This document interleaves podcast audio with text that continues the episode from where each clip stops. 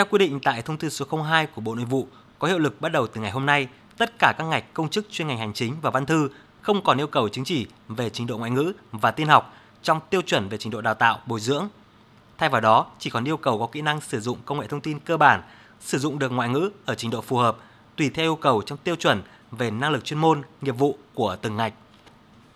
Sau căn cước công dân, hộ chiếu là loại giấy tờ tùy thân tiếp theo được gắn chip theo mẫu được công bố tại thông tư số 73 của Bộ Công an có hiệu lực từ ngày 14 tháng 8. Chip được gắn ở bìa sau của hộ chiếu, lưu thông tin được mã hóa của người mang hộ chiếu và chữ ký số của người cấp. Chip có thể lưu trữ đặc điểm sinh chắc học, ảnh hay thông tin cá nhân của công dân.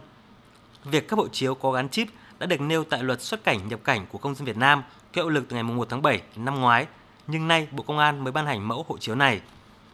Theo quy chế tuyển sinh và đào tạo tiến sĩ đi kèm thông tư số 18 của Bộ Giáo dục và Đào tạo có hiệu lực từ ngày 15 tháng 8, tiêu chuẩn trở thành tiến sĩ được quy định có phần thông thoáng, cởi mở hơn.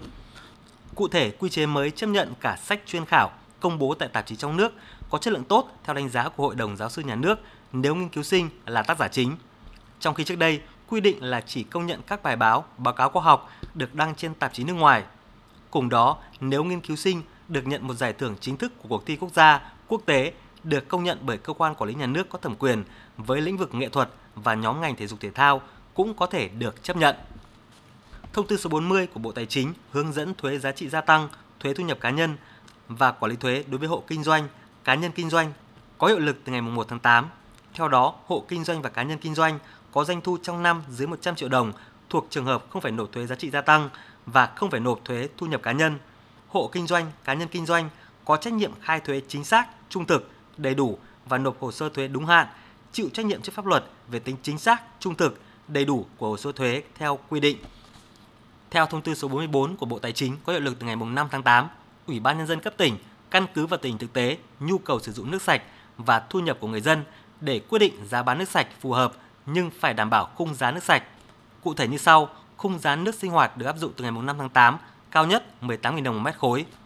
Tại đô thị đặc biệt, đô thị loại 1 từ 3.500 đồng đến 18.000 đồng một mét khối. Tại đô thị loại 2, 3, 4, 5 từ 3.000 đến 15.000 đồng một mét khối. Tại khu vực nông thôn từ 2.000 đến 11.000 đồng một mét khối. Khung giá đã bao gồm thuế giá trị gia tăng. Hàng năm, đơn vị cấp nước chủ động rà soát việc thực hiện phương án giá nước sạch và giá nước sạch dự kiến cho năm tiếp theo. Trường hợp các yếu tố chi phí sản xuất kinh doanh nước sạch biến động làm giá nước sạch năm tiếp theo tăng hoặc giảm, đơn vị cấp nước lập hồ sơ phương án giá nước sạch gửi Sở Tài chính thẩm định, trình Ủy ban nhân dân tỉnh xem xét quyết định điều chỉnh. Thông tư số 02 của Bộ Lao động Thương binh và Xã hội hướng dẫn Nghị định số 20 của Chính phủ quy định chính sách trợ giúp xã hội đối với đối tượng bảo trợ xã hội có hiệu lực từ ngày 8 tháng 8. Thông tư này siết chặt hơn hoạt động nhận trợ cấp xã hội của các đối tượng bảo trợ xã hội. Cụ thể, 3 trường hợp bị dừng nhận trợ cấp xã hội trong thông tư gồm không nhận chế độ chính sách liên tục từ 3 tháng trở lên, không chấp hành yêu cầu của cơ quan nhà nước có thẩm quyền về việc xác định lại mức độ khuyết tật, xác định lại điều kiện hưởng trợ giúp xã hội hoặc thông tin khác phục vụ công tác quản lý và người đang hưởng trợ cấp xã hội hàng tháng bị tạm giam từ một tháng trở lên.